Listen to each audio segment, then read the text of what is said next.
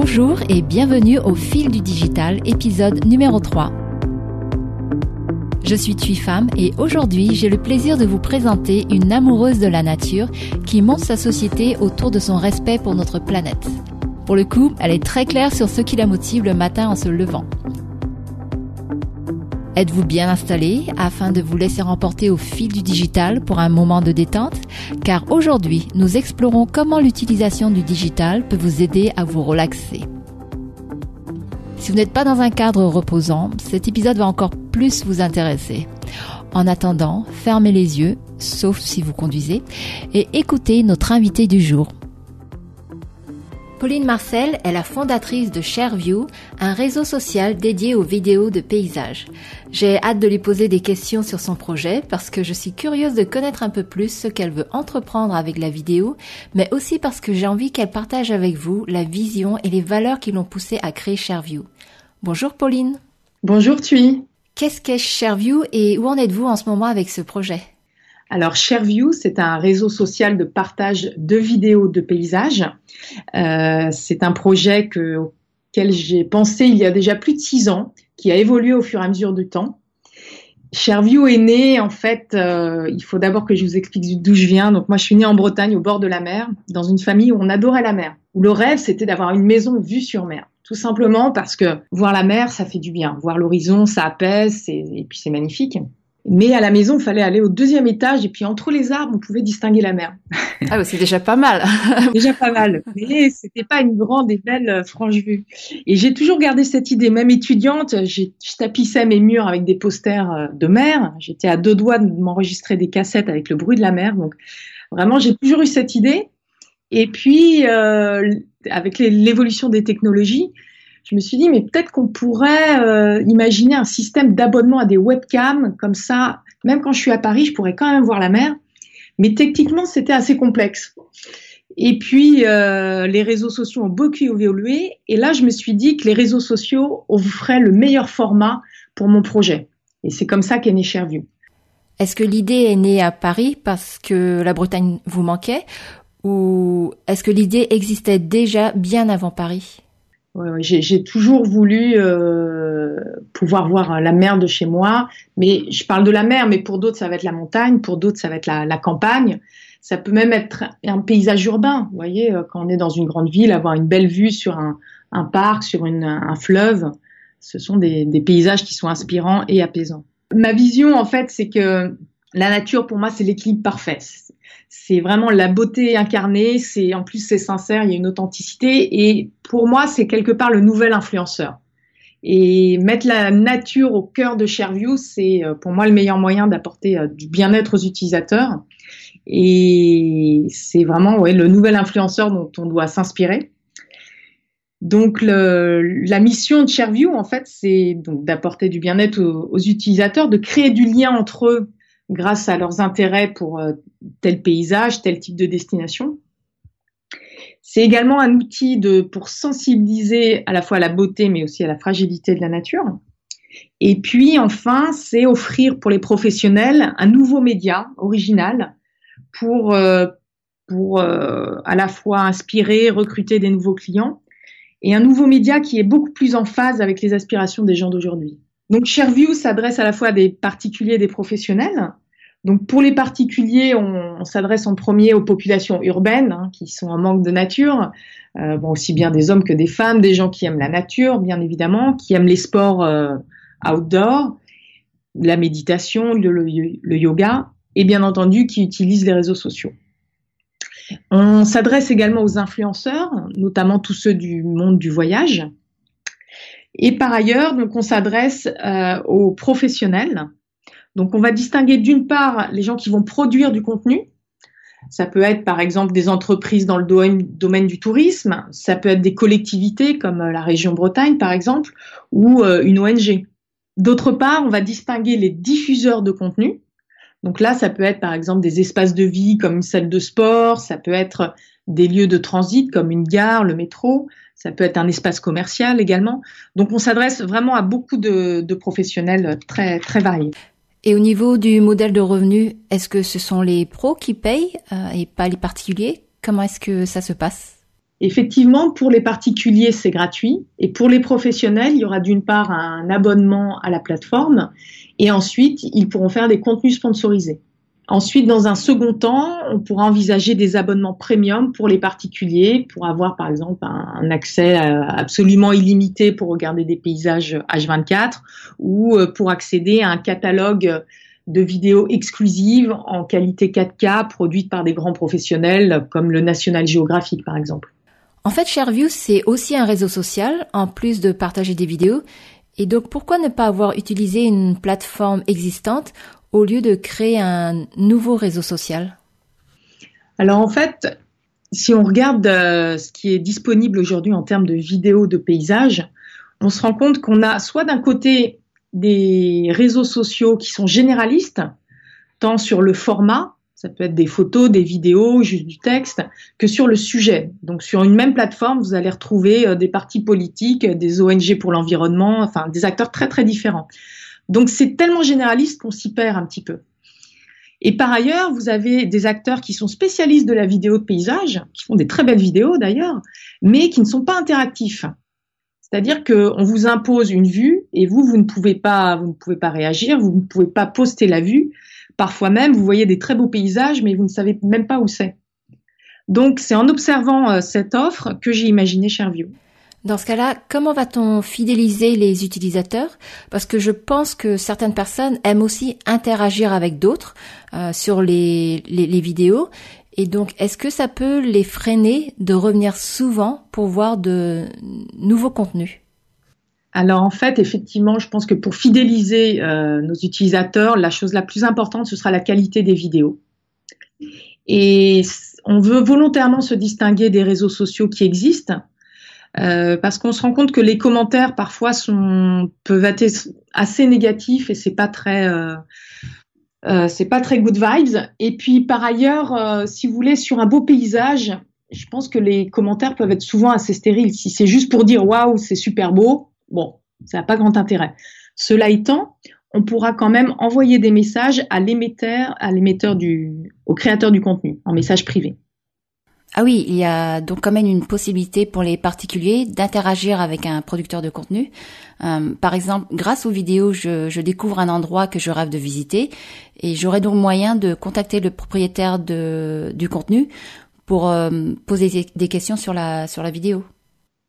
Exactement, mais uniquement en message privé, pas en message public. Et il y aura quand même moyen de partager les, vidéos parce que, par exemple, si je découvre des vidéos de Saint-Malo et euh, j'ai envie de faire connaître cet endroit à, mes amis, est-ce que je peux quand même leur montrer euh, les vidéos que je découvre? Ou bien est-ce qu'il faut que je sorte de la plateforme pour euh, pouvoir partager ces, contenus par, mail, par exemple? Non, non, tu pourras tout à fait partager sur ton flux. Si la personne l'a autorisé, enfin, ce sera tout à fait possible. D'accord, parce que je, vois qu'une des taglines par rapport à ShareView, c'est Friends and Family. Et donc, euh, comment apportez-vous cette notion de proximité, de lien entre, entre les amis et la famille avec la plateforme? Alors en fait, il y aura, comme sur les réseaux sociaux actuellement, soit on pourra avoir un profil privé donc euh, nos, contenus ne seront pas euh, accessibles au grand public, soit on, pourra avoir un compte public. Donc euh, c'est ce qui permettra, si on le souhaite, d'avoir cette intimité. Mais le réseau va être beaucoup plus large. je ne sais pas s'il y a moyen de revenir un peu plus sur les cas d'utilisation, parce que vous parliez non seulement de particuliers tels que les influenceurs qui voyagent, mais aussi de, de sociétés. Est-ce que nous pouvons en, savoir un peu plus sur le genre de société qui serait intéressée par ShareView? Donc pour les professionnels qui vont produire des contenus, on va s'adresser d'abord aux entreprises dans le milieu du tourisme, bien entendu. Typiquement un hôtel qui a une très belle plage euh, sur la plage du Sillon à Saint-Malo qui va nous faire une vidéo des grandes marées avec le coucher de soleil. Voilà, ils vont la poster. Ça va leur permettre à la fois d'inspirer des nouveaux clients, de recruter des nouveaux clients, mais également de fidéliser ceux qui sont déjà venus dans l'hôtel. Ensuite, on va s'adresser également à des marques dans l'agroalimentaire. Euh, ça peut être également des marques dans le, dans le domaine du luxe. Pourquoi pas pour le lancement d'un nouveau parfum Vous faites une très belle vidéo sur un champ de roses qui est en train d'éclore au petit matin. Ça peut être euh, très joli. On s'adresse également aux collectivités typiquement la région Bretagne ou des groupements d'offices du tourisme. Et puis, on s'adresse également à des ONG, en particulier dans le domaine de l'environnement, puisque rien de tel qu'une très belle vidéo de nature pour euh, sensibiliser à la cause qu'on défend et donner envie de la protéger. Donc voilà les, différents euh, cas de figure pour les professionnels. Ah oui, j'avais vraiment bien aimé la partie ONG lorsque nous avions discuté de, de Shareview. Donc en fait, il y aura pas mal d'interactions avec les ONG, c'est bien ça? Oui, effectivement parce que on a une vraie envie de protéger la planète et la nature et la faune et la flore chez Shareview. Et donc, 1% des revenus générés seront reversés à des ONG qui œuvrent pour la protection de l'environnement, qui œuvrent concrètement. Euh, on aura à cœur de, de, soutenir des, surtout des petites structures qui travaillent avec beaucoup de bénévoles et qui œuvrent de manière concrète pour protéger la nature.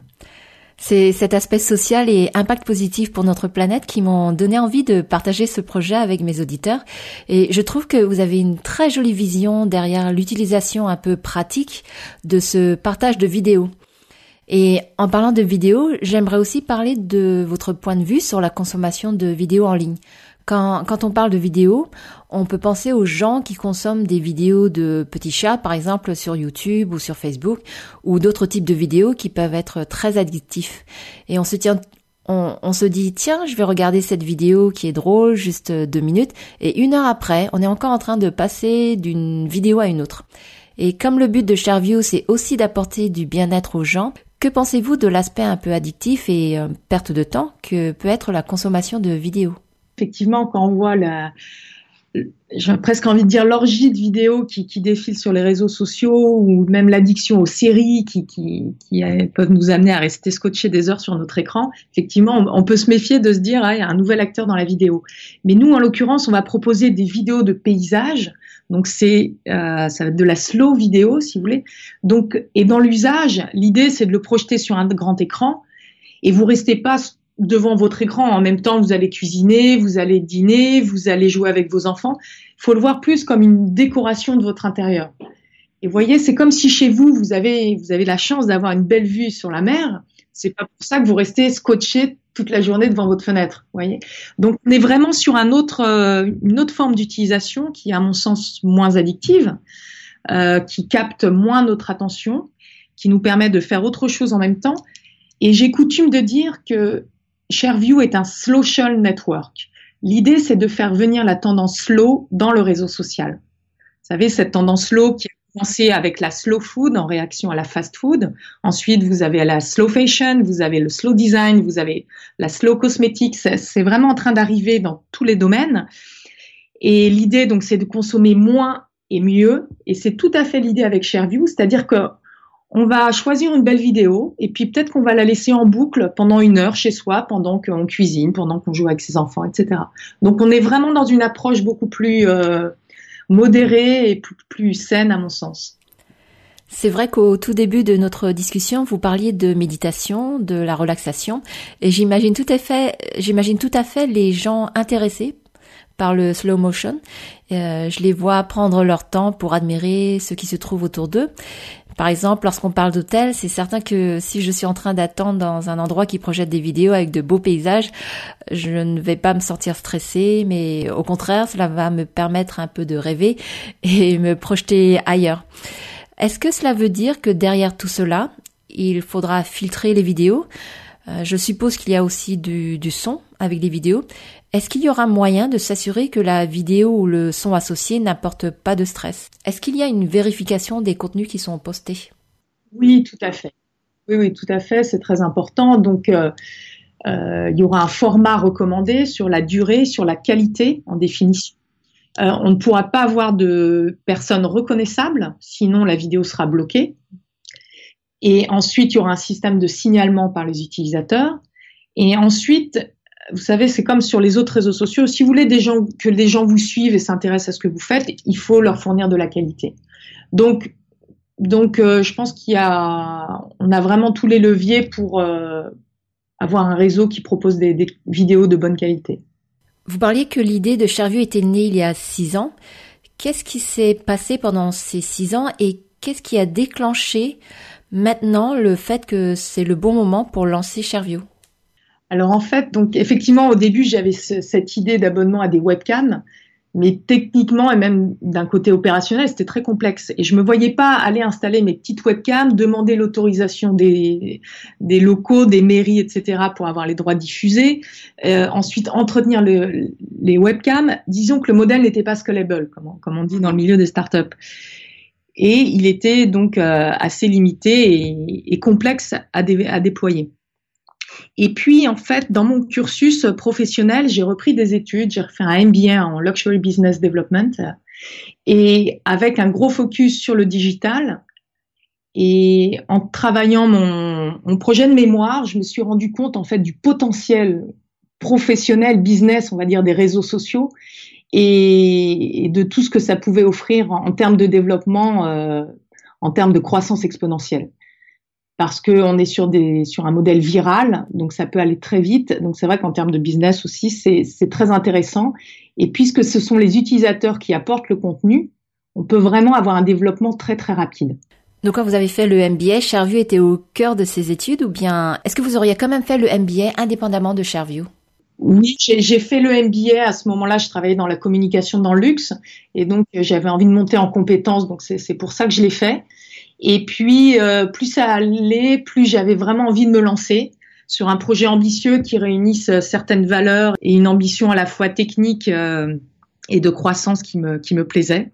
Et il y a un an maintenant, j'ai décidé de me lancer à 100% dans ce projet. Et là, vous travaillez avec un incubateur. Voilà, donc en mars 2019, j'ai rejoint l'incubateur Les Premières à Paris, qui m'accompagne jusqu'au mois de janvier. Euh, ça m'a vraiment permis de, de bien cadrer mon projet, euh, d'éviter certains écueils, euh, d'être un peu plus réaliste aussi euh, sur la, création d'une entreprise, sur les coûts que ça peut engendrer. Donc je recommande vraiment pour quelqu'un qui souhaite de se lancer, de se faire accompagner. Bon, sauf si vous avez créé trois sociétés avant, mais si c'est la première, a fortiori dans un domaine que vous ne connaissez pas particulièrement, je pense qu'un incubateur peut vraiment vous aider et les premières sur on fait un, travail fantastique. Et pour ceux qui veulent en savoir plus sur la notion d'incubation, que fait-on avec un incubateur? Alors, très bonne question. Alors, en fait, il faut savoir qu'il y a plusieurs programmes qui sont plus ou moins longs selon euh, là où vous en êtes. C'est-à-dire qu'ils ont d'ailleurs un premier programme sur deux jours qui vous permet de vous voir, de savoir si vous déjà vous, vous projetez en tant qu'entrepreneur. Ensuite, il y a un programme sur six mois qui va vous permettre de, de travailler les, les, les, premières étapes de votre, euh, du lancement de votre société. Et ensuite, il y a même un programme sur deux ans où là, vous êtes déjà lancé, mais vous avez encore besoin d'un mentor pour vous accompagner, etc. Et sur le programme que j'ai fait en particulier, donc pendant six mois, deux jours par semaine, on rencontrait des professionnels euh, ça va des, de la comptabilité au design thinking, au marketing, au, euh, des juristes, des spécialistes des questions euh, d'assurance, des, des, business angels, etc. Donc deux jours par semaine. Ce qui, et c'est un programme qui est très bien construit, qui a bien pensé les différentes étapes dans le bon ordre que, et les différentes questions que doit se poser un entrepreneur. En parallèle, on avait un coach business qu'on voyait une fois par mois, qui nous de faire, permettait de faire un point d'avancement et de nous challenger, de, de, construire notre projet. Des gens qui étaient vraiment spécifiquement euh, choisis en fonction de votre projet.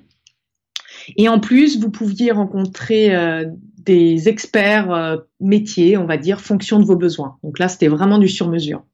Ça me rappelle un programme un peu similaire que j'avais suivi en Californie et il fallait pitcher notre projet régulièrement devant des investisseurs. Euh, on avait un système de points et d'élimination. Et là, vous parliez de savoir ce, ce qu'est la vie d'un entrepreneur. Est-ce que tout le monde va jusqu'au bout du programme ou bien est-ce que certains découvrent au fur et à mesure que finalement ce n'est pas fait pour eux, la vie d'un entrepreneur? Non, alors nous, globalement, tout le monde a suivi le programme. Euh, certaines un peu moins, parce qu'il y en avait certaines qui travaillaient un petit peu, mais globalement, tout le monde a suivi le programme jusqu'à la fin. La, sélection était très bonne et je dois dire que ça, c'était intéressant d'avoir des très bons profils dans la promotion, parce qu'on a également des ateliers de co-développement où on, réfléchit ensemble sur les projets des unes et des autres, et c'est très, ça apporte, ça nourrit énormément le projet, ça nous challenge, ça nous oblige à nous poser des questions qu'on n'avait pas imaginées. Donc, et pour la sélection du projet, alors chaque incubateur va avoir ses spécificités. Celui-ci, par exemple, c'était des projets féminins ou menés par une équipe mixte. Ensuite, il était plutôt versé dans tout ce qui touche à l'innovation, avec une petite sensibilité RSE, donc tout ce qui touche à la responsabilité sociale et environnementale. Donc ça dépend un petit peu de, chaque incubateur. Tout le monde était à plein temps dessus ou bien certains avaient un, travail à côté? Comment ça se passait au niveau investissement en temps? Alors globalement, les gens étaient à 100% sur leur projet euh, ou, à, ou à 80%. Et concernant les besoins actuels pour la plateforme, est-ce que vous recherchez des employés ou d'autres contacts en particulier?